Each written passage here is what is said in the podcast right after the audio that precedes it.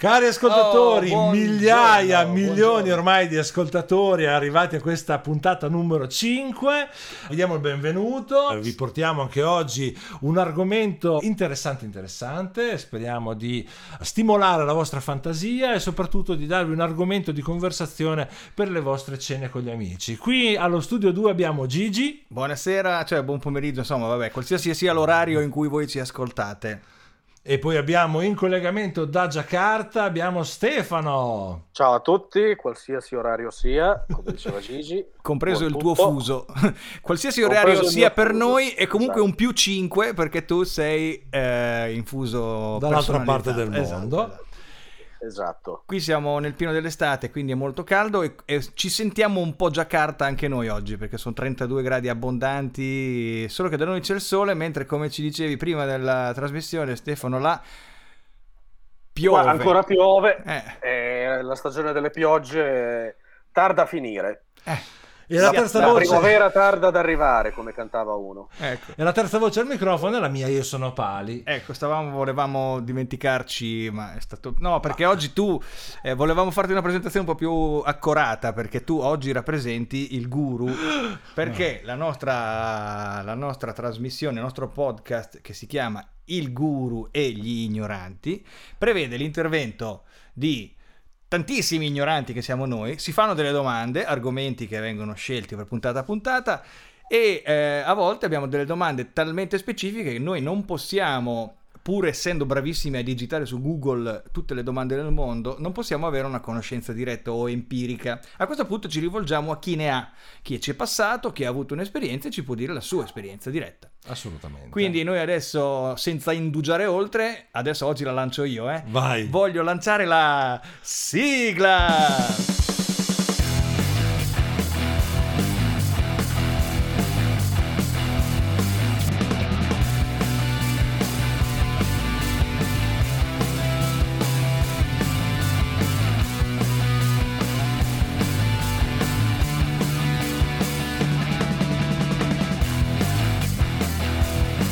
Bello lanciare le sigle.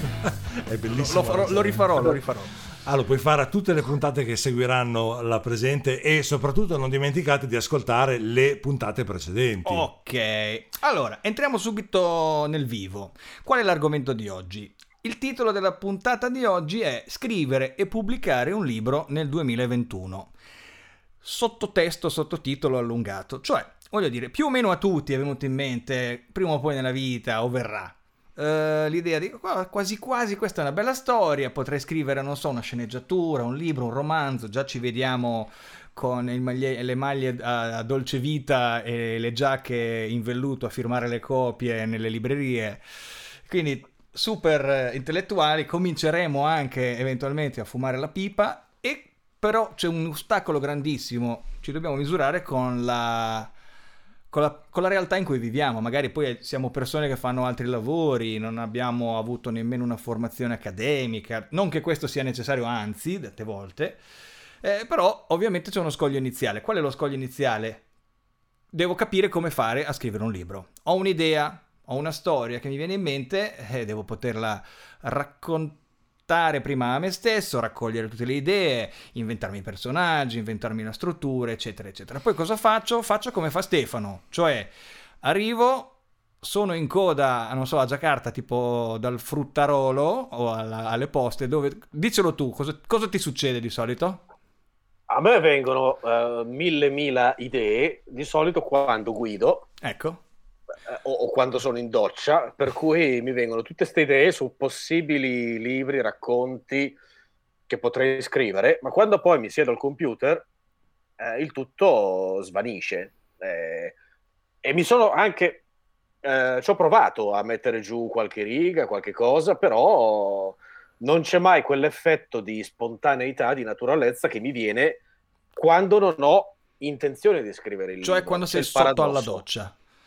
Esatto, No, che allora- tutto farei meno che scrivere un libro. Ecco, tu non, Però sai, idee- tu non sai quanto io mi sento eh, vicinissimo a te perché ah, spesso anche a me è capitata questa, questa situazione. mi è capitato di voler cominciare a scrivere, prendere appunti, che siano con carta, matita, computer, quello che ti pare, cominci, fai, eh, magari dici, vabbè, mi devo ricordare la storia, mi, prima mi tiro giù la storia a tratti generali, poi alla fine dici, sì, ma adesso questo protagonista cosa fa, cosa succede, che palle, questo è un film che ho già visto, eh, io mi demotivo, poi smetto, poi magari dici vabbè continuo domani perché oggi intanto ho fatto già un buon lavoro, ho scritto la traccia, ho scritto l'idea, poi ci vediamo tipo sotto la doccia, ecco, eh. a quel punto ecco, cosa esatto. fai tu? Ah niente, eh, cioè è, è una sorta di tira e molla e mi chiedo se quello che dovrei fare è smettere qualsiasi cosa sto facendo, compreso il lavoro. Asci- esatto, e mi metto lì e prendo nota quando sì. sono ispirato, oppure devo uh, darmi una disciplina e dire ok, un'ora al giorno anziché giocare con i videogiochi del telefono piuttosto che guardare i social media, un'ora al giorno mi dedico alla scrittura o al tentativo della scrittura. Ok. Eh beh, potrebbe essere anche un metodo. Hai provato a farlo o è una idea no, e basta? Ok. È un'idea. Ho bisogno di un guru che mi illumini e mi dica cosa fare. Allora, io intanto, ovviamente qui abbiamo Pali che come avete notato stranamente non sta parlando ma perché? perché oggi essendo il guru deve intervenire devo fare devo il sostenuto. devi centellinare ecco devi centellinare. Devo dare queste eh, perle di saggezza ecco. una volta che verranno richieste. e, e, mi fai sudare a me per tirare avanti qui la carretta del, del, documento che condividiamo tutti e tre e che stiamo leggendo. Insomma che teniamo sott'occhio perché? Perché intanto volevamo fare eh, chiacchierando noi tra di noi, tra i nostri interminabili vocali su Telegram, quando prepariamo queste puntate, eh, ci scambiamo suggerimenti, idee. E allora ci viene in mente, ok, sì, effettivamente te ti siedi davanti a un computer, hai il classico blocco della pagina bianca. Ma uh, stiamo andando un pochino veloce, secondo me abbiamo snocciolato un sacco di punti che andrebbero un attimino visti uno alla volta. E secondo quello che ci siamo diciamo, detti nella preparazione della puntata, un buon punto di inizio nel momento in cui io voglio iniziare a scrivere un libro è quello di cercare eh, qualcuno che ne sappia molto più di noi, di me compreso. Cioè, come noi che possa... ignoranti che cerchiamo dei guru? Ci sono dei, uh, dei, manuali, dei libri che ti possono dare alcune uh, buone indicazioni su delle tecniche o dei sistemi da seguire, anche come basare, creare una traccia, come creare i personaggi.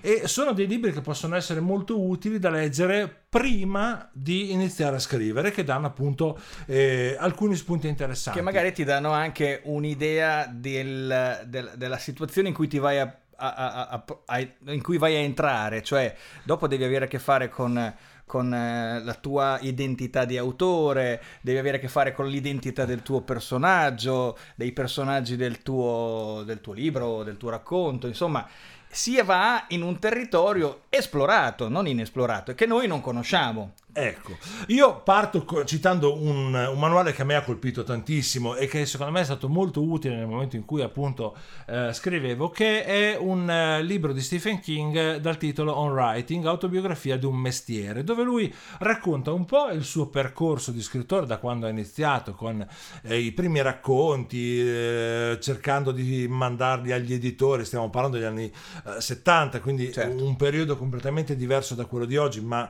vedremo anche quali sono le differenze. Dove ancora lo scrittore si sedeva con la macchina da scrivere e sticchettava tutto il giorno. Esatto, oggi sono... però all'interno si trovano appunto moltissimi spunti interessanti uh, su come procedere appunto per, uh, per, scrivere, per scrivere un libro. Okay. Uh, tu Gigi invece ne hai visti altri di sì, questi manuali? Ho visto prima di tutto eh, siamo nell'era digitale, no? ho appena detto che tipo Stephen King o tanti altri avranno scritto con le macchine da scrivere, questi manoscritti io me li, me li, me li ho visti anche in qualche film, me li immagino proprio così eh, ho finito il mio primo manoscritto battuto a macchina, quindi avrò 100-200 fogli di carta rilegati con uno spago, me li vedo in questa maniera un po' romantica, incartati nella carta gialla, quella da pacco. Piccolo aneddoto, sapete perché nei nostri fantastici computer Word uh, piuttosto che qualsiasi uh, software che noi utilizziamo, Photoshop, mm-hmm. c'è il taglia, copia e incolla? Perché quando si usavano le macchine da scrivere tu dovevi uh, fare delle modifiche a testi molto lunghi, non è che ti andavi a ricopiare o riscrivere intere pagine, ma cosa eh. facevi? Prendevi una pagina, la tagliavi nelle parti che ti interessavano e le incollavi o ne, le copiavi magari con la carta carbone se avevi fatto delle copie, se no appunto tagliavi una parte della pagina, un'altra parte di un'altra pagina e le incollavi insieme su un terzo foglio. Con il Vinaville. Con, eh, con la colla. Uh, uh, non ho mai con... capito come si pronuncia. o anche con acqua e farina puoi usare. o ancora sì, vabbè, e, lo puoi fare in bianco e nero se vuoi. Ecco, quindi questo de- da qui deriva appunto il taglia copia è un, è un, bella no- un pochino me lo sono chiesto. Io pensavo che taglia, che stai tagliando via delle parole e le stai incollando su un foglio. Eh, certo, ma non, l'origine non esistendo i mouse e i cursori, quella volta doveva andare avanti per forza a forbicioni. Vabbè. Esatto. Ecco, io dicevo, avevo trovato altri sistemi perché effettivamente quello che mh, mm, eh, possono essere utili sono un sistema di gestione dei contenuti, delle idee, di, di un processo creativo e quindi un assistente nel processo creativo. Oggi siamo nell'era dei computer, ci sono dei software che ti aiutano a farlo. Ne abbiamo trovati due, uno si chiama Snowflake, è stato creato, è stato creato eh, fiocco, fiocco di neve. La... Mm, Perché si chiama fiocco di neve questo software? Tu lo sai? Sì. Diccelo tu. che, che, che, guru sarei. Ecco. Si chiama Snowflake perché se avete in mente come è fatto un uh, fiocco di neve è un'origine con tantissime diramazioni. Quelle diramazioni eh, sono l'immagine della storia all'interno di un romanzo, quindi ah. ogni derivazione è una parte della storia chiaramente che si va a collegare a un'altra parte oppure si dirama in una sottostoria, in una sottoscena, eccetera. Per cui questa immagine che voi potete appunto visualizzare del fiocco di neve, ecco da lì il nome Snowflake. Ok, io Snowflake l'ho installato, l'ho guardato e ho visto che è fatto proprio per quelli che non sanno ordinarsi e questo ti aiuta perché ti dice qui metti il nome del personaggio, qui metti il nome che cosa fa, qui metti la tua storia brevemente, la famosa sinossi o cose del genere. E poi ti aiuta a sviluppare la storia proprio come ultima istanza arrivi a scrivere le frasi che compongono poi eh, il racconto e le frasi. È un sistema che eh, ti aiuta eh, anche a dissezionare la tua opera in tante piccole parti affrontabili e fattibili. È sicuramente un metodo che a vedere ti rassicura molto perché vedi tutto lì, vedi che stai compin- continuando, stai raccogliendo gli ingredienti e piano piano puoi cominciare a scriverti la ricetta. No? Ti spinge soprattutto a porti delle domande e a darti delle risposte, ovvero eh, prima di... Come Marzullo. Prima, sì, per scrivere un libro l'idea chiara la deve avere l'autore prima Ovvio, di tutto. Beh, e spesso noi abbiamo, eh, sotto la doccia ci vengono le idee, ma perché non riusciamo poi a portarle su carta? Perché dal pensiero alla parola o dal pensiero alla penna ci perdiamo gran parte del, del flusso creativo e quindi esatto. questo, questi software, cito anche l'altro che si chiama Manuscript che funziona Esatto, l'altro software si chiama Manuscript e che funziona più o meno nello stesso modo, ti obbliga a appunto a rispondere a alcune domande, quindi la, il personaggio chi è, la descrizione, la scena, la descrizione della scena, dal quale poi tu attingerai per creare tutta la storia. Ok. Eh, ho notato una cosa, una nota a margine molto simpatica, devo interpretarla, quindi chiedo anche il vostro aiuto. Ho notato che Snowflake era stato proprio scritto come programma da un uh, signore, uno, un autore di libri, quindi uno scrittore che si è trovato a voler inventare un metodo per scrivere libri. Quindi si è, o oh, l'ha programmato lui, non lo so, ma si è fatto aiutare e ha programmato un software e all'inizio era in vendita e oggi però lo puoi scaricare gratuitamente. Quindi io mi chiedo se lui si è ravveduto e ha detto no, questo è un software talmente importante per l'umanità perché chiunque esce dalla doccia e ha il diritto di avere i mezzi per poter scrivere correttamente, completamente e arrivare alla fine della sua storia, oppure non ne vendeva mezza e ha detto vabbè piuttosto che buttarlo via mi faccio pubblicità e lo regalo? Se magari abbiamo il suo numero glielo chiediamo perché a me non è dato sapere. Lo invitiamo come guru a quando saremo... Un... La puntata sui software gratuiti. No, sì, un po, più, un po' più famosi e magari ci dà retta. un giorno sarebbe bello però avere un ospite famoso. Sì, ma ne avremo, ne avremo, ne avremo. Se abbiamo già in lista Uh, che nomi, eh? eh uff. Va bene, cita allora, anche il terzo software, il terzo sistema. Il terzo sistema in realtà non è un software, è analogico. E la cosa carina è che è frutto di un'azienda italiana, eh, si chiama Fabula. È, in realtà, è un mazzo di carte, come le carte da gioco stesso formato e eh, servono per si possono attaccare al muro per esempio o su un tavolo formando una diciamo una, una scala delle x e delle y e andare a colmare gli elementi in, in, in prossimità quindi a creare una timeline eh, delle carte che possono aiutarti a identificare i personaggi e sotto le quali andrai a mettere i, so, dei post-it fanno vedere vari, vari esempi di utilizzo e, però usano un sistema, eh, diciamo in maniera molto pratica, che si ispira direttamente alla struttura eh, del viaggio dell'eroe di Christopher Vogler, il famoso libro pubblicato nel 2010, se non ricordo esattamente, ah sì, 2010,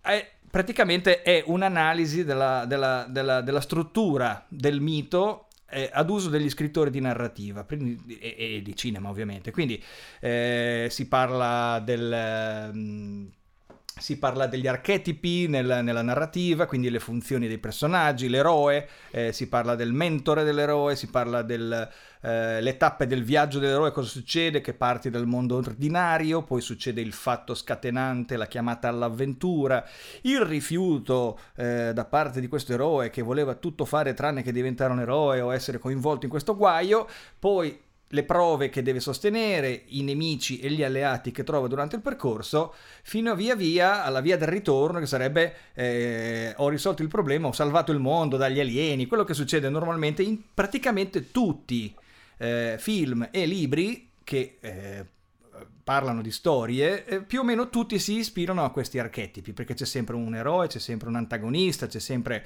un mentore, ci può sempre essere anche eh, quello che eh, sembra l'amico ma in realtà il nemico, quindi tutti questi elementi qui. Questo mazzo di carte ti aiuta eh, a identificare quali sono questi archetipi della tua storia, tu ti fai le famose domande, quindi ti aiuta a comporla, te la puoi costruire visivamente su un muro, tiri giù il quadro della zia che non ti piace, metti queste carte con la pastina adesiva e via così ti scateni di post-it e può essere che riesci a vedere tutta la struttura del tuo romanzo e andare a riempire con il post-it mancante gli elementi che mancano. Assolutamente. Eh, sicuramente può essere un sistema molto molto utile e, e per chi come me per esempio è molto eh, visivo, nel senso che eh, io sono la mia memoria visiva eccetera, eh, un sistema del genere potrebbe essere Tant'è che l'ho comprato, l'ho ordinato online e proverò a scrivere un libro usando eh, Benissimo, fabula e vi terrò aggiornati su, sugli sviluppi.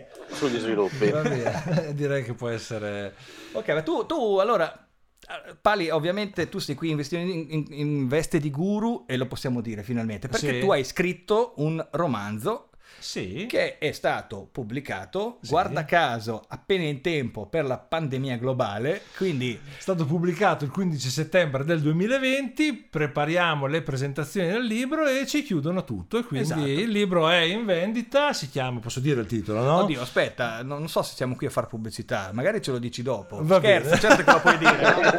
Il, il, libro si, si, intitola Livello 5, è un libro di fantascienza oh, ecco, esatto. ed è stato pubblicato da Altro Mondo Editore parleremo dopo appunto delle varie possibilità esatto. di, uh, di, pubblicazione che si hanno nel 2021. Prima però ci devi dire, perché noi qui, io e Stefano, ti stiamo guardando a occhi sgranati, ci devi dire, te, a parte che sei padre di famiglia e effettivamente comunque eh, avevi un lavoro e per, avevi nel senso perché che, la pandemia ti ha messo un po' in cassa lavoro, esatto. tornerai ad averlo ma certo. diciamo i tuoi impegni si sono un po' diradati eh, esatto. eh, ma come quelli un po' di tutti, forse, o di tanti di noi. Il punto è tu, nonostante avere, avessi una famiglia a cui badare, un lavoro da fare, eccetera, sei riuscito a scrivere un libro, a completarlo.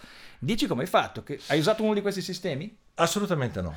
Ottimo! Allora, prima, allora vorrei partire un attimino da prima. E diciamo che eh, studiando anche eh, per preparare la presentazione, io ho incontrato in tanti scrittori appunto che cercavano di spiegare come, eh, come si scrive un libro o appunto come preparare una presentazione. E c'è una domanda che sembra banale, ma che quando, dopo averla ascoltata da diversi autori me la sono fatta anch'io, ovvero la prima domanda prima di scrivere un libro è perché voglio scrivere un libro?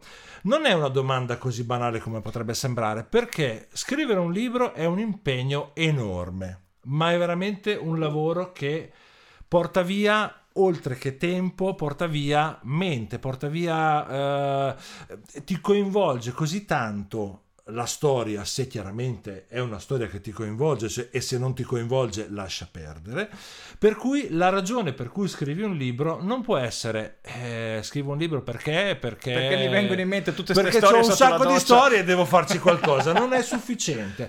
Cioè, il perché deve essere voglio assolutamente che questa storia prenda vita, voglio raccontare questa storia, ritengo che questa storia sia importante da far leggere, ma anche solamente a tua moglie e i tuoi amici, non è che eh, la storia deve essere per forza letta da milioni di persone. Uh-huh perché ci sono libri che hanno una valenza storica, un'importanza storica notevole che sono stati letti da molte meno persone che 50 sfumature di grigio, per dirle una. Purtroppo, posso dirlo? Purtroppo, okay. ma del resto eh, l- il gusto per la lettura, quindi a me può piacere un certo tipo di libri, a te può piacere un altro tipo di libri, mh, però comunque una storia che merita essere raccontata. Questo, quindi ognuno di noi deve cercare questo perché dentro, sì. ok?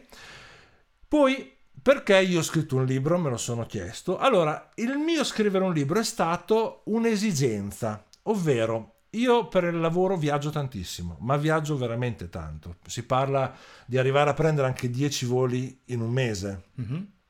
E prendere questi voli vuol dire 2, 3, 4 ore di volo in cui tu sei incastrato in un sedile, spesso Ryanair, dove non hai grosse possibilità leggi tanto. E sommiamo a questo il fatto che tu non sei fisicamente un fuscello. un fuscello, ecco. quindi sei incastrato, ma aggiungiamoci le ore di attesa eh, nelle sale d'aspetto.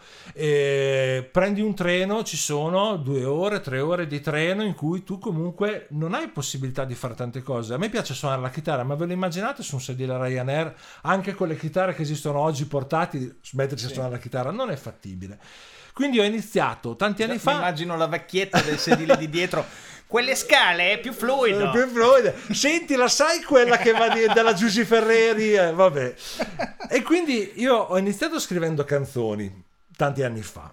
Da lì ho iniziato la prima idea di romanzo a me è venuta quasi vent'anni fa. Al primo cappello grigio, tac, hai svoltato.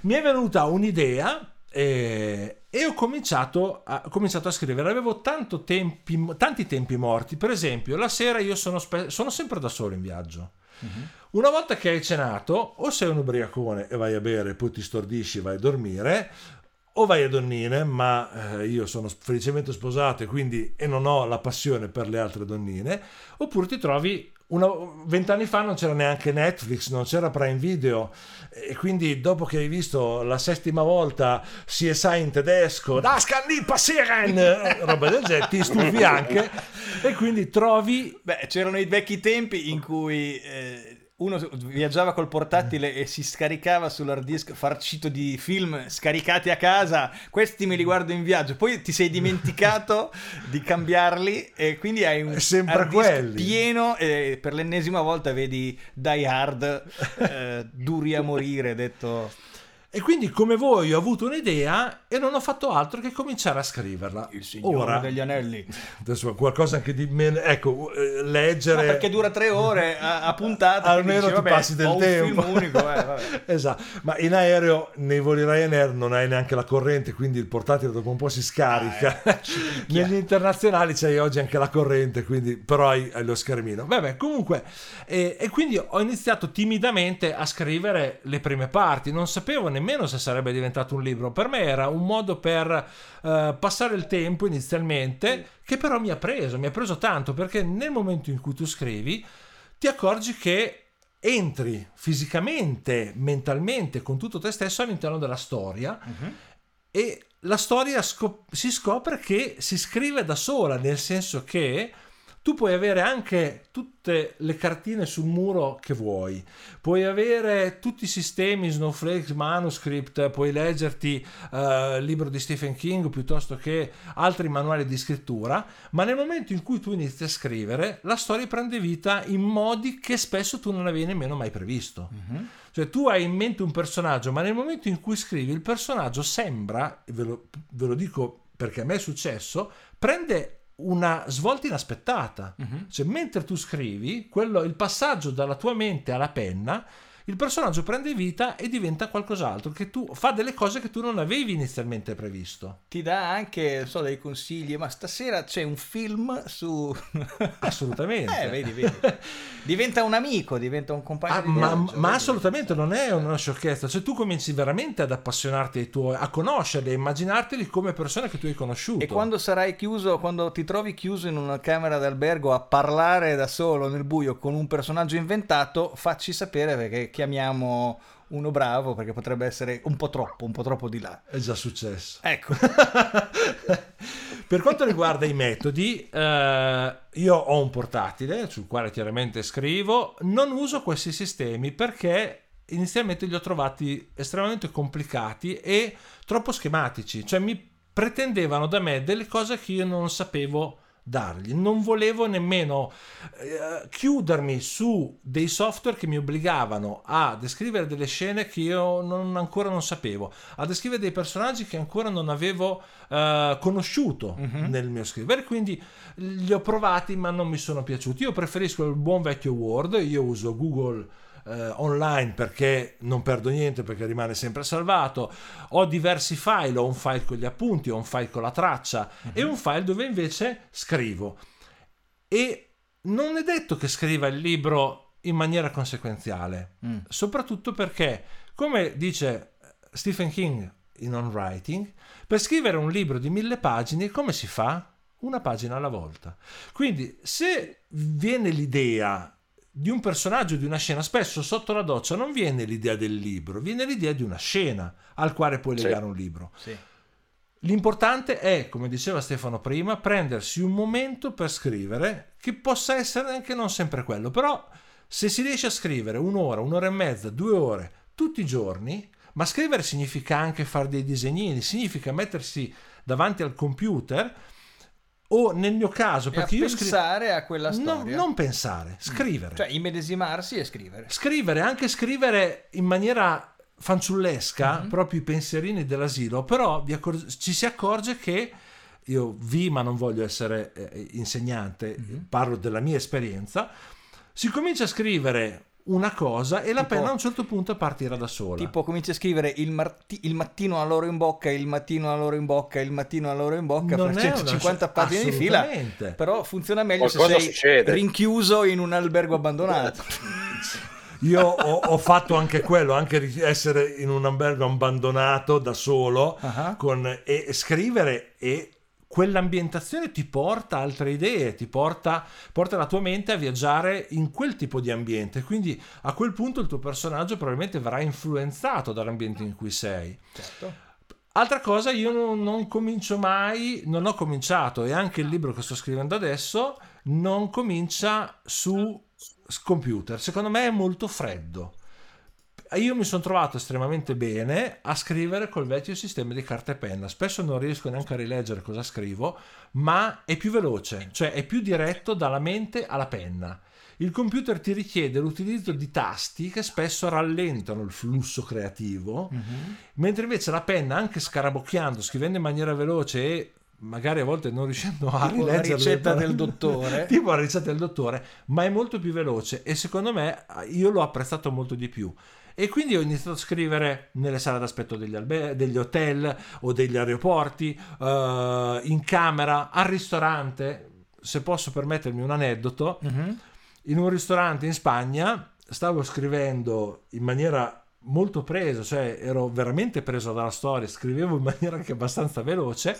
La cameriera mi porta al caffè, uh-huh. per non disturbarvi cerca di appoggiare il caffè in maniera delicata praticamente inciampa e bru bru bru, quasi mi ribalta il caffè addosso. fa, Scusa, scusa, scusa, ma eri così preso da quello che stai facendo che non volevo disturbarti. Quindi ho Così- pensato bene di ribaltarti Il l'espresso sulla tastiera del portatile. No, avevo carta e penna. Ah, avevi carta e penna. No, non mi porto il Ah. portatile dietro perché è troppo pesante. Ah, Quindi ok. carta e penna e poi tornando, magari torno in hotel e apro appunto Google, Google Document che ha anche la fantastica funzione della, della dettatura. Quindi poi rileggo, altra cosa molto importante quando si scrive perché rileggendo si sente anche se la storia fila, se quello che sia scritto ha un senso. Butti giù qualche virgola a caso. Le virgole quando detti non ci sono, Appunto. ma le metti giù dopo. E quindi questo Quindi- è stato. Cioè tu detti tipo una frase, lui scrive tutto, poi Sì. prendi il sacchetto delle virgole e ci ripassi. E ce le butti a Ok, caso ok, dentro. ok, ok. Quindi questi sono stati i miei metodi: carta e penna. Mm. E, e Adesso scri- va di moda il punto e virgole, sta tornando in auge, volevo dirlo a voi aspiranti autori famosi. Ah, ma anche il tuttavia, sì? cose che noi diciamo, magari non si usano, non Io si usano tanto. Ho un- una grandissima passione per l'ovvero sia. L'ovvero sia. Tu per l'ovvero, ma io per l'ovvero sia. Ovvero sì, mi piace di più. Quindi ecco, questo è stato il mio modo di scrivere, e con il quale appunto sono alla fine, dopo, eh, diciamo che il primo libro ci ha messo vent'anni a uscire, dalla prima idea a È quando è come, uscito. il problema è come le band che diventano famose col primo album eh, perché hanno avuto anni per comporlo e scriverlo, arrangiarlo e poi quando hai il famoso ah, il, il tanto agognato contratto poi dici sì però adesso devi farmi un, di- un altro disco entro due Mm. anni però dobbiamo anche fare una tournée mondiale e lì di solito si E vede de- la stoffa del, del compositore Beh, infatti ecco, uno si può definire scrittore quando diciamo la scrittura è una parte integrante della sua vita, non un margine diciamo dei, dei ritagli di tempo. Eh, ecco. Esatto, anche perché immagino che le scadenze poi siano da, da rispettare, quindi se, se- se hai delle- nel momento in cui hai delle scadenze da rispettare devi prendere delle decisioni e delle priorità, immagino. Io mantengo una vita professionale diversa da quello del- dello scrittore perché a me piace non avere scadenze, mi Ma- piace gustarmi quello che Guarda, faccio. sfondi una porta aperta perché il vantaggio alla faccia del- dell'aspetto intellettuale del dire no io sono scrittore, faccio l'artista, lo faccio per vivere, beh se riesci a viverci tanto di cappello, bravo, sono contento per te perché fai la cosa che ti piace, però essere amatoriali nel senso bello del termine, cioè perché tu ami fare una cosa e gli dedichi del tempo, quindi ami scrivere, ami registrare un podcast, ami scrivere la canzone trap insieme a tuo figlio di 9 anni, benissimo, fallo. Fallo con tutto il gusto che può darti. Poi, se per caso domani diventi anche un autore apprezzato da tanti altri, avrai ancora più gusto nel poter farne ancora, penso. Pienamente d'accordo con te, pienamente Bene. d'accordo. Allora, adesso però abbiamo una domanda. Abbiamo capito che dalla doccia alla carta e penna, al portatile, software, mica software, tu hai finito di scrivere il tuo libro. Mhm. Il giorno in cui hai scritto l'ultima parola hai messo l'ultimo punto, lo hai ricopiato, lo hai riletto, lo hai corretto e dici, cacchio, è bello, l'hai fatto leggere a tua moglie che nel frattempo, Che l'ha letto. che ovviamente l'ha Perché, letto. Perché spe- ah sì, ma adesso lo leggo. Aspetta, che ce l'ho lì, finisco un altro e poi leggo il tuo. Mhm. Eh? Vuol Eh? dire che c'è qualcosa che. E invece l'ha letto? L'ha letto. Ok, feedback, gli amici, ok. i- gli inevitabili pareri di circostanza, quelli che invece ti danno dei consigli veri, reali, ok. Cosa ne fai? Cioè, E- eh, sotto domanda. Non è così facile trovare un editore se hai voglia di farlo pubblicare. Cosa fai? Lo mandi alle case editrici come si faceva una volta con i demo eh, delle cassette delle band emergenti, le mandi sperando che qualcuno lo legga? In realtà sì, Ok, nel senso. eh, ho avuto contatti con un editor, eh, un editor dell'Enaudi Mhm. che ha confermato come l'hai conosciuto? eh, tramite un corso. Tramite un corso. un corso di scrittura perché chiaramente ormai entrato nel fantastico mondo degli autori sto cercando chiaramente non si finisce mai di imparare quindi sto cercando di perfezionare la mia Ma tecnica e, E- ma probabilmente è anche l'ambiente migliore dove trovare gente che di eh, letteratura ne sa se ne insegna e Esatto. magari qualche contatto perché eh, probabilmente può anche essere un buon consiglio da dare, cioè frequenta luoghi dove ci sono scrittori, frequenta luoghi dove ci sono persone che sanno scrivere, eh, vai a vederne delle conferenze o vai Altre a conoscere gente, certo. perché è bello scrivere un libro per sé, ma se poi resta nell'ambito della tua cameretta, diciamolo, eh, è, è difficile poi trovare i contatti giusti. Quindi Assolutamente. eh, c'è anche chi disse, credo Umberto Eco, disse vuoi farti pubblicare un libro e pensi che la soluzione sia mandare i manoscritti a tutte le case editrici, lui, lui ha detto testualmente non farlo. Piuttosto telefona, ma non so cosa intendesse, cioè tu telefoni a una casa, scusi mi passa con uno, Allora- mi passa uno che mi può pubblicare un libro. Questo editore della Einaudi, quindi non l'ultimo Mm. Dei Patacca, dei Patacca. Lui afferma che i manoscritti che arrivano eh, in redazione vengono letti tutti. Ma Ed cosa una- vuol dire? Ed è un'affermazione Ci sono dei lettori, esatto, ci sono dei lettori volontari che, leggo, che sono i primi a leggere i manoscritti, Ok. ne selezionano una parte, passano al diciamo a dei lettori Veri della, della- della casa, casa editrice, editrice, sì. che ne seleziona altri, dopodiché viene portato in commissione dove ci sono altri editori, quelli che scelgono quali saranno quelli che entreranno a catalogo Einaudi. Quindi siate tranquilli, se dovete mandare un manoscritto almeno all'Einaudi sappiate che li leggono. Esatto, ma lui dice una cosa, li leggiamo tutti non vuol dire che li leggiamo tutti, perché ci sono dei manoscritti che alla terza riga finiscono nell'archivio quello tondo. Quello Lo tondo, chiamano, quello tondo. quello profondo circa 30-40 cm, Esatto, quello che ogni tanto svuoti nel bidone blu. Perché ci sono dei manoscritti che lui dice, scusatemi, non è per dire, però ci sono dei manoscritti che veramente non sono leggibili. Ma infatti ecco, una cosa eh, che non abbiamo sottolineato che quanto è l'importanza, poi c'è una, una- una grossa fetta di, eh, di letteratura e di esperti che parlano proprio della prima pagina dei libri. L'incipit, Cioè, l'incipit del sì. libro è eh, diciamo la carta d'identità immediata è, è quello che è il messaggio primario che l'autore riesce a passare al lettore ed è lì che scatta l'amore o l'odio la voglia di continuare a definire questa storia perché mi ha preso oppure il totale disinteresse perché può succedere. Sì, però lui dice anche che eh, di- se chiaramente il libro, se il manoscritto è arrivato a lui, vuol dire che qualcuno sono già stati selezionati quelli, righe, ecco. del, eh, quelli dell'archivio circolare, eccetera. Sì. Lui ha detto che legge almeno 30 pagine, Sì. che se alla trentesima pagina ritiene che il libro non, non, non meriti, cioè non sia adatto, perché lui dice non è adatto a Einaudi, perché eh, ho trovato, lui dice, ho letto dei libri che belli ma che io non ritenevo fac- dovessero far parte del catalogo Einaudi magari un'altra Allora, casa editrice io da completamente ignorante, quindi rientro perfettamente, mi calo nel ruolo eh, che vesto costantemente, e come faccio a sapere se il mio libro può interessare Einaudi? Cioè, Einaudi cosa cerca? allora innanzitutto devi conoscere qual è il catalogo Einaudi Ok, Cioè, se tu hai scritto un eh, manuale di cucina e Naudi non pubblica manuali di cucina, Ah, ma è inutile che glielo mandi. Ok. ok?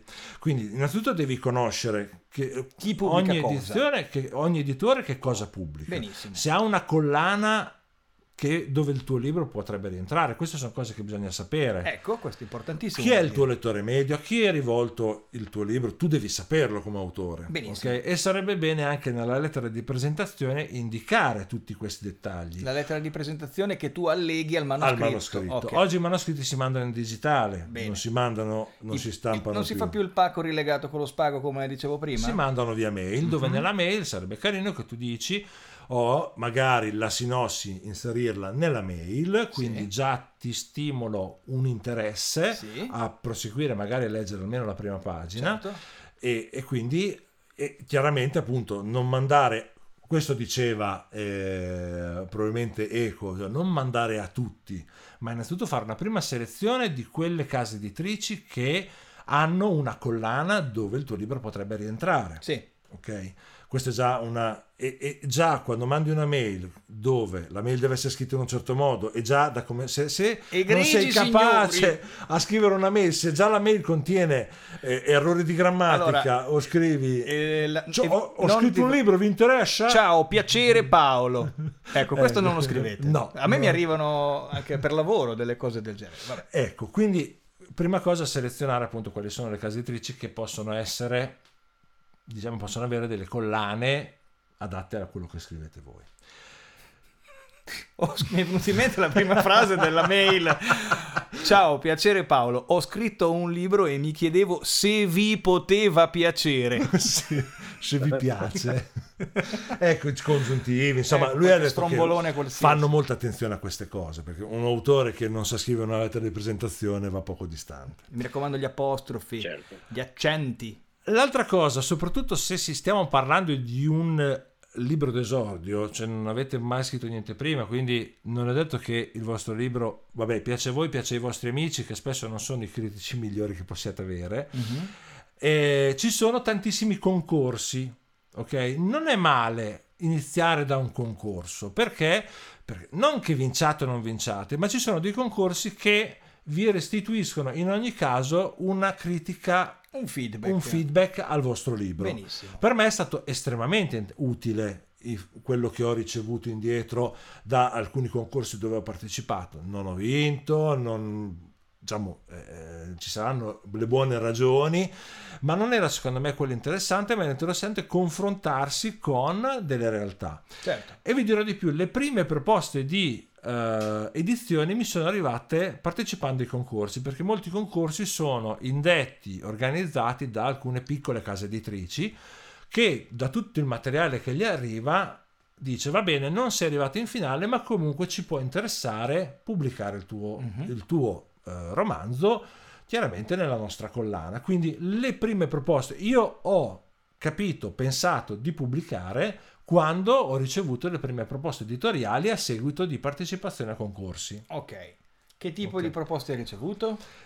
E qui arriviamo eh. alle va- siamo già arrivati alle varie possibilità che ci sono oggi per pubblicare un, uh, un romanzo. Ok, escludiamo per adesso le grosse case editrici dove se tu hai superato tutta la varia, il primo lettore, il secondo lettore, l'editore, dopo ci pensano loro a farti la promozione, a eh. lanciarti come l'autore dell'anno. Diciamo che in Audi e Mondadori non, non, non ti si sono cacati. cacati ecco. ecco. ok. A quel punto facciamo? ci sono diverse possibilità. La prima, la più semplice, è la autoproduzione. Certo. Ovvero, oggi tu vai su Amazon, sì. mandi il tuo file, uh-huh. ok? Il tuo file che tu hai fatto, che tu hai editato e eh, poi faccio i miei commenti in merito eh, prepari tu la copertina, ti assumi tutte le responsabilità di quello che tu hai scritto all'interno, citazioni, non citazioni.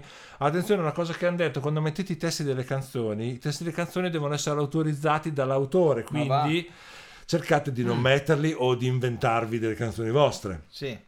Eh, te ogni tanto dici baby baby e eh Io ho scritto dei testi di canzoni all'interno del, del, libro, ma ho scritto anche quelli. Ah, ecco. ecco. ok, eh, a quel punto lo, lo mandate a Amazon, Amazon lo mette in vendita, vi dà tutti i proventi secondo i suoi parametri, sia in cartaceo che in digitale. In cartaceo viene stampato al momento della, dell'acquisto. Dell'ordine. Okay? Come avviene per eh, cioè, tantissimi prodotti oggi, come le magliette, i poster. I gadget, eccetera. Esatto, ecco. vengono, tu ti assumi le responsabilità, il libro l'hai fatto te, loro non vogliono sapere nemmeno che cosa c'è dentro, ti assumi tutte le responsabilità e loro te lo mettono in vendita. Lo stampi o in digitale se lo acquistano in digitale, oppure se viene acquistato cartaceo viene stampato al momento e inviato. Mm-hmm. Okay? Questa è la prima scelta. Perché a me non piace? Perché... Eh diciamo che l'intervento di un editore o comunque di una persona che legge il tuo libro e che ti corregge perlomeno la grammatica oppure comunque castronerie molto grosse o comunque qualcuno che mette la faccia, che crede comunque in te anche se è un piccolo editore, secondo me è, è utile e soprattutto dà all'autore un risalto ben diverso dall'autopubblicazione, cioè uh-huh. tu mhm. hai un editore che ha creduto in te, quindi dai un valore al, al tuo libro, al tuo, a quello che hai scritto.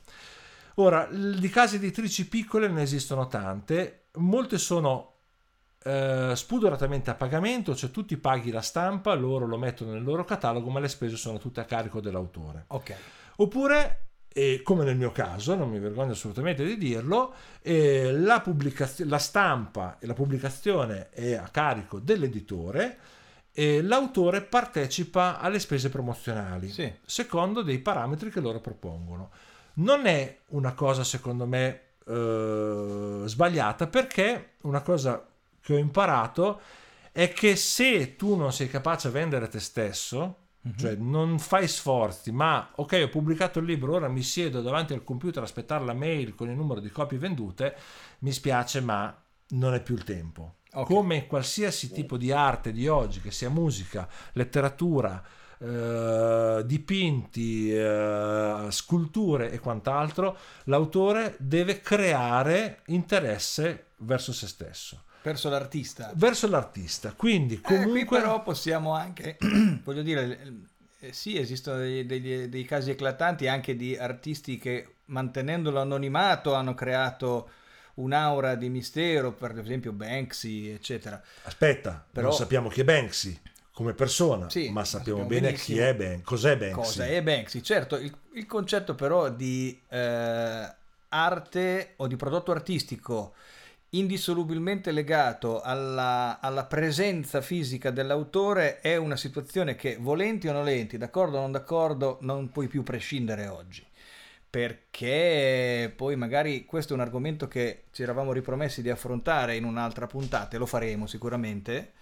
Eh, La vita dell'artista oggi? la vita dell'artista oggi, ma soprattutto anche che cosa rappresenta oggi, cosa vuol dire essere una rockstar, faccio un esempio, cioè ieri eh, la rockstar non la, non la conoscevi mai di persona, non sapevi dove viveva, cosa faceva eh, e veniva fuori nelle interviste ufficiali, con le foto ufficiali sulle riviste ufficiali Certo. o al massimo un'intervista televisiva, ecco. Ma oggi è come se fossero i tuoi vicini di casa, scrivono, postano continuamente sui social su qualsiasi cosa succeda nella loro vita. Quindi diventano personaggi comuni, vengono smitizzati. Tu puoi mandare un messaggio a Giovanotti piuttosto... Gianni Morandi risponde a tutti. Ecco. È una cosa impensabile. Quando l'ha scoperto mia madre, eh, ancora non ha deciso cosa scrivergli perché... Oddio, adesso che gli dico?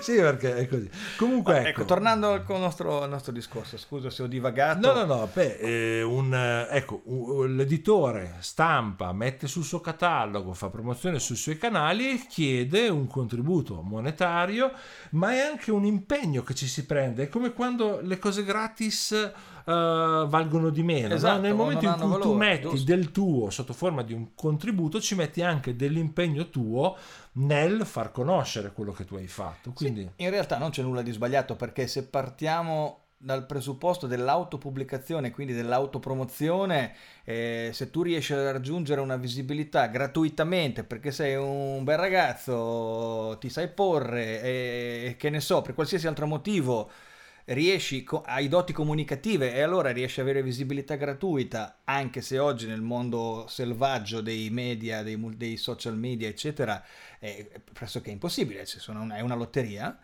Oppure eh, se vuoi visibilità la paghi, eh, Instagram, Facebook, Certo. Google, eh, quindi se vuoi, Certo. vuoi visibilità, non sei un fenomeno estetico, non sei un fenomeno di comunicazione, hai scritto il tuo libro, vuoi farlo conoscere, vuoi portarlo all'attenzione di più gente possibile che possa poi giudicarlo in base al contenuto e non solo all'autore, quindi benissimo, investo ed è giusto, la pubblicità è così. Assolutamente. Nell'ambiente dicono che se tu hai scritto Pastorale americana di Tim Roth, che è considerato uno dei migliori libri degli, Cioè, ultimi, eh? gli ultimi anni, prima o poi qualcuno ti scopre. Cioè, si viene a Sì, sapere. sì, ok? sì, magari sperando che se ne accorgano prima della dipartita. sì, certo. Adesso, Però ecco... La Roth è andata bene. eh, sì, eh, però ecco, lui dice chiaramente che se il libro è bello Sì, se sì, ne ecco. parla. Beh, eh, sì, eh, è, è ovvio che, che anche in quei casi eh, devi uscire dal guscio, perché Certo. se tu non, lo, non cominci in un qualche modo a farlo leggere a qualcuno, e poi se è piaciuto a me il tuo libro, eh, come mi è piaciuto, e te l'ho detto, e lo, lo consiglio a, a- a Stefano, Certo. il quale legge un- lo, lo legge, gli piace e lo consiglia a un altro amico, e quest'altro amico magari lavora alla È il sis- Mondadori e è gli il dice, "Ehi, sistema aspetta", migliore. Ecco. Ecco. Quindi, anzi, poi magari hai una- un vero riscontro, no? E l'altra cosa che mi sento di eh, dire rispetto a quanto è venuto fuori, diciamo, eh, in questa chiacchierata, Mhm. eh, noi abbiamo parlato di Viaggio dell'eroe, il, il, i contrasti, il, diciamo, tutte queste regoline della storia, gli archetipi, delle, gli archetipi okay. dei romanzi. Mm-hmm. Le regole che poi vanno assolutamente anche infrante. Esattamente. Mm-hmm. Nel, nell'ambiente si dice, queste sono le regole, si scrive così, eh, mostra non dire tutto quello che vuoi, ma se tu hai scritto un libro e viene letto da milioni di lettori, hai ragione te, qualsiasi esatto. cosa tu abbia scritto. Eh, è giustissimo. okay. sono, sono, pienamente d'accordo. Anche se appunto, ecco, dice, ci sono dei libri che vengono eh, stampati perché devono essere stampati, poi magari li leggeranno in tre o quattro, ma hanno un fondamento, una sostanza che deve essere stampata. Sì. E ci sono dei libri che vengono stampati perché faranno milioni di copie e mantengono tutti quelli che ci lavorano dietro. Beh. Questo è quanto. Eh, Stefano, eh, adesso che hai ascoltato tutto questo, sei pronto a scrivere il tuo libro? Allora, mi sembra di aver capito che devo tenere sempre a portata di mano carta e penna. Questo è un buon punto di partenza.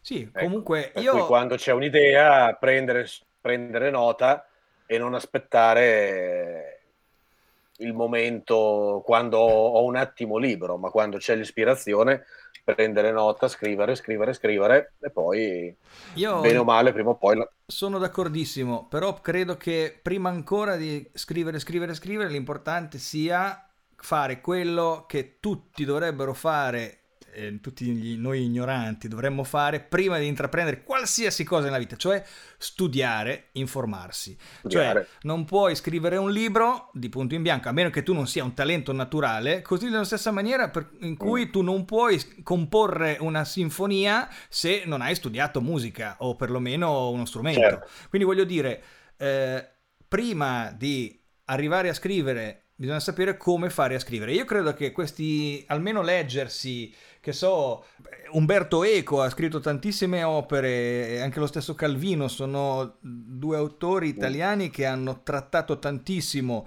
sulla scrittura, sulla narrativa, sul ruolo dell'autore, del, i, i punti di vista, il lettore, cioè sono con, diciamo delle consapevolezze che noi se vogliamo scrivere un libro dobbiamo avere e magari anche avere la traccia chiara che possiamo fare tramite un software, tramite le carte o tramite un semplice eh, PDF che abbiamo letto, però sapere sì. le regole del gioco, appunto come diceva prima Paolo, per saperle infrangere, per saperle poi modellare al nostro stile, alla nostra storiella, perché quando esci dalla doccia, appena ti sei asciugato, la penna è lì che ti aspetta. Eh, però eh, certo. più che prendere, sì, prendere appunti in qualsiasi momento vengono le idee, sì, però secondo me è molto più importante prendersi il momento di silenzio, oppure se preferisci con la musica, mm. un certo tipo di musica, e scrivere, non gli appunti. Gli appunti vanno bene, li riprendi nel momento in cui ti metti seduto in tranquillità e cominci veramente a scrivere a vivere, la, capi- es- a vivere la storia ispirandoti agli appunti che hai preso eh, io per esempio ho preso un pennarello e nei momenti di vuoto cosmico perché non riuscivo a sbloccare certi passaggi del libro il pennarello sui vetri della, della casa perché avere tanto spazio dove buttare le idee a caso uh-huh. e poi da lì concretizzarle in, uh, in qualcosa ecco. quando non sapevi cosa fare fare e giurami che hai scritto come in Fantozzi contro tutti sul vetro il mega presidente è uno stronzo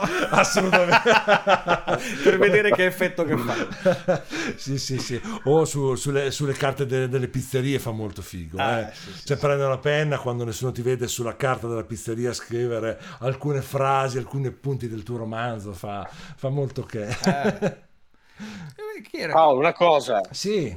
Volevo chiederti, ma tu ok, hai scritto un libro di fantascienza. Sì.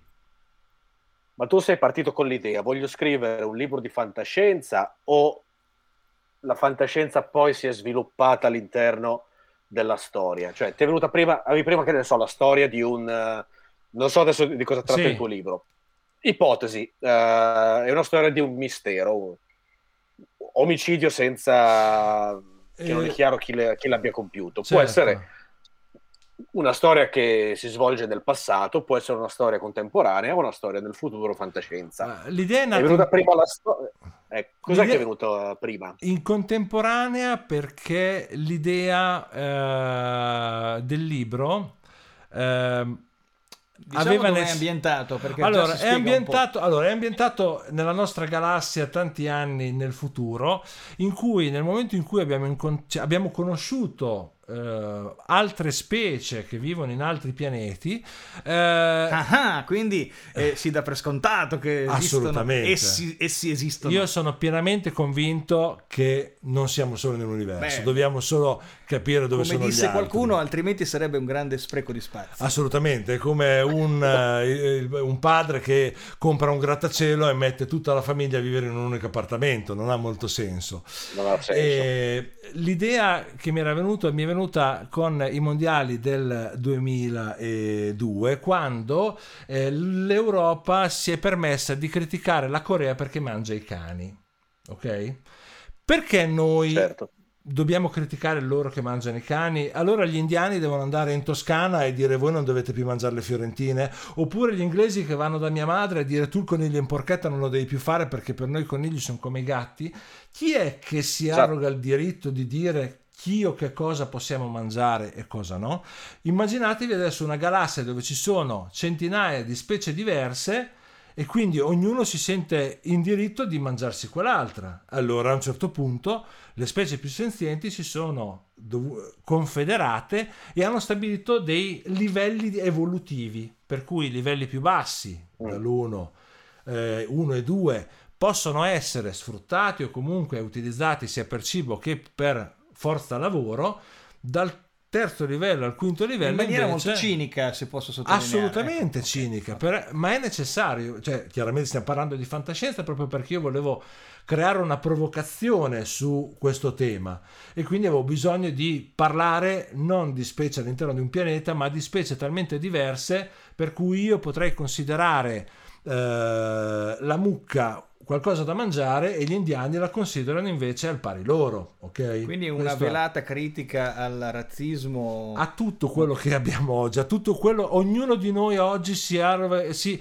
si sente di, in diritto di criticare quello che fa l'altro. Uh-huh. Ok, per quale ragione? Eh, perché siamo tutti qui, e nessuno è più ignorante. Da qui il titolo del libro, livello 5, ovvero il livello più evoluto, quello che, delle specie che possono solcare lo spazio più veloci della luce e, e, quindi da, da, qui l'idea appunto del libro e la storia si svolge all'interno di questo, di questo universo. Quindi le, le, persone di livello 5 sono le persone evolute, diciamo quasi come noi oggi. I terrestri, sono, i terrestri sono oggi, livello okay. 5 e dal livello 4 in giù, dalla manovalanza alla, alla sostanza edibile. Esatto, okay. sul livello 4 e livello 3 sono da proteggere perché eh, l'essere umano 45.000 anni fa era un livello 3 cioè era una scimmia tondi, tondi o si dice più così? o meno ah, no, era a poco più che una scimmia ma aveva già una coscienza di sé eh, cominciava comunque ad avere una struttura sociale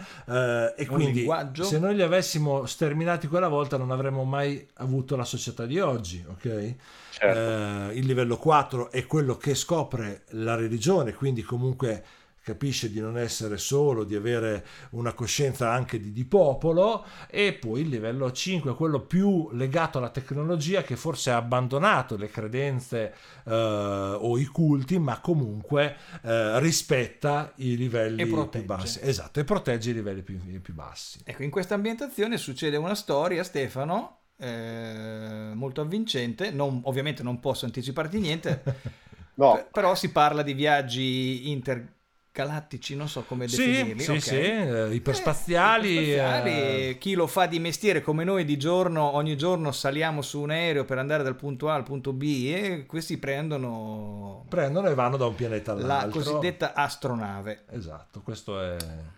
Bene. Paolo. Sicuramente una lettura, una lettura interessante e divertente.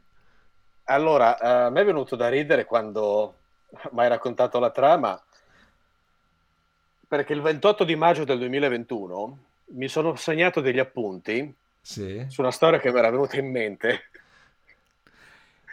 In cui la popolazione è simile, a questa storia di una civiltà aliena. Io giuro, io il tuo libro ancora non l'ho letto. No, no, no. Io sono qui a Giacarta. Ma adesso So che dirò- finisci, poi ti dico una Di cosa. fantascienza. Io adesso ti mando questi appunti perché voglio farti vedere l'idea che mi era venuta. qui c'è un Ma colpo ti di dico, è una roba scena. che mi è venuta così mentre stavo lavorando e anziché lasciarla perdere, E anziché me la sono lavorare. scritta a me stessa, anziché lavorare, me la sono scritta a me stessa su WhatsApp e me la sono mandata. Hai fatto benissimo. Ma ti voglio adesso dire una. Adesso Ti voglio dire una io, cosa. io sono incredulo perché sto assistendo insieme a tutti i nostri miliardi di ascoltatori in tempo reale a, questo- a questa situazione. E assu- vi dico- assurda. non è che voi dico- siete collegati psicicamente. Vi dico perché. Eh, io sto scrivendo un- un'altra storia sempre nello stesso- nella stessa galassia e mentre la scrivo chiaramente guardo serie tv, leggo altri libri e porca miseria io trovo delle similitudini dico ma porca miseria quest'idea che ho avuto stamattina guarda te in questa serie l'hanno già sviscerata c'è qualcuno che dice mentre scrivi non leggere e non guardare altro perché perché troverai sempre qualcuno o qualcosa che a te ma solamente a te ricorda Cioè, giusto, eh, giusto. qualcosa che tu stai scrivendo in quel momento e dici ma me anco- ecco adesso non la posso più scrivere Io perché non lo è posso dire scoppiazzata perché mi sembra di vantarmi in vano. Ma il, il film Yesterday di quello che fa il salto interdi... Eh. Te l'avevo raccontato Stefano. Me l'avevi E raccontato, anche te sì. Paolo mi sa? Sì, sì, sì, ecco, sì. Perché io ci sono proprio rimasto male e ho detto ma come? Adesso chiaramente quello è fatto meglio, è più bella, la storia Non più avvincente, ma, ma chissà, cioè, magari io ero partito da una situazione simile, molto simile e ho detto ah finalmente ho trovato un'idea, posso scrivere sto benedetto libro che voglio scrivere. Mi esce il film e me l'ha detto anche. Io raccontavo sto film, quest'idea a tutti quelli che potevano avere un minimo di interesse, dimostrarmi un po' di interesse, perché anche lì, già prima, anche con un altro conoscente mio, un amico che ha scritto tempo fa anche lui un libro, gli ho detto, oh, chiacchierando di libri, ho detto, sai, ah, raccontami. E gli ho raccontato. eh, e lui mi ha, dopo po- pochi mesi dopo, mi ha detto: Hai presente quella storia che mi hai raccontato di quella che volevi scrivere? E dice, sì. Ecco, guarda, è uscito un film molto simile alla tua storia. Volevo dirtelo. Io sono proprio rimasto male, malissimo. Ma eh, vi dico che spesso le similitudini le vediamo noi perché abbiamo in mente la nostra storia e quindi eh, automaticamente ci ritroviamo a confrontarla con quello che vediamo e leggiamo. Ma non è detto che nel momento in cui la storia troverà compimento possa, ave- possa essere ritenuta uguale o... Beh, anche perché poi l'immedesimazione, no? Cioè, a volte un film o un libro ci piace più di altri perché stimola, tocca qualcosa in noi nel nostro Assolutamente. subconscio, nella, nostro- nella nostra immaginazione, Allora, ci fa immedesimare. tutti- tutto ciò che è stato scritto sugli elfi, sugli zombie, eh, sugli spiriti, Io- sulle possessioni, Io ho un, cose sono debole, ho un- uguali, ho un no? debole per gli zombie, ma sinceramente gli elfi e i nani mi danno un po' così. Va Cioè, bene, però se vogliamo appunto dire, orca misera, ho pensato degli zombie, ma guarda quanti film ci sono già sugli e non zombie. bastano, non bastano, ce ne, voglia- ce ne vogliono altri. Più zombie. Che- cos'è? È il libro che è caduto. Ah, il libro che è caduto dal tavolo di Mogano dal rumore. Che decretava che siamo arrivati alla fine anche di questa puntata che mh, vabbè io non posso giudicare che sono- diciamo, ero io il guru però mi è piaciuta molto Sì, anche a me è stata molto, stimolante. Molto interessante, sì, E- interessante, stimolante. E tutti quelli che ci hanno ascoltati adesso sanno esattamente cosa devono fare e cosa non devono fare per scrivere il prossimo romanzo di successo. e domani le- le- fra un anno le librerie spulluleranno di nuovi romanzi nati grazie a questo E se per podcast. caso, seguendo le indicazioni utili di questo podcast, scrivete un libro e ve lo pubblicano e diventate famosi, mandateci un messaggino per farci sapere com'è andata. Grazie mille. Alla prossima!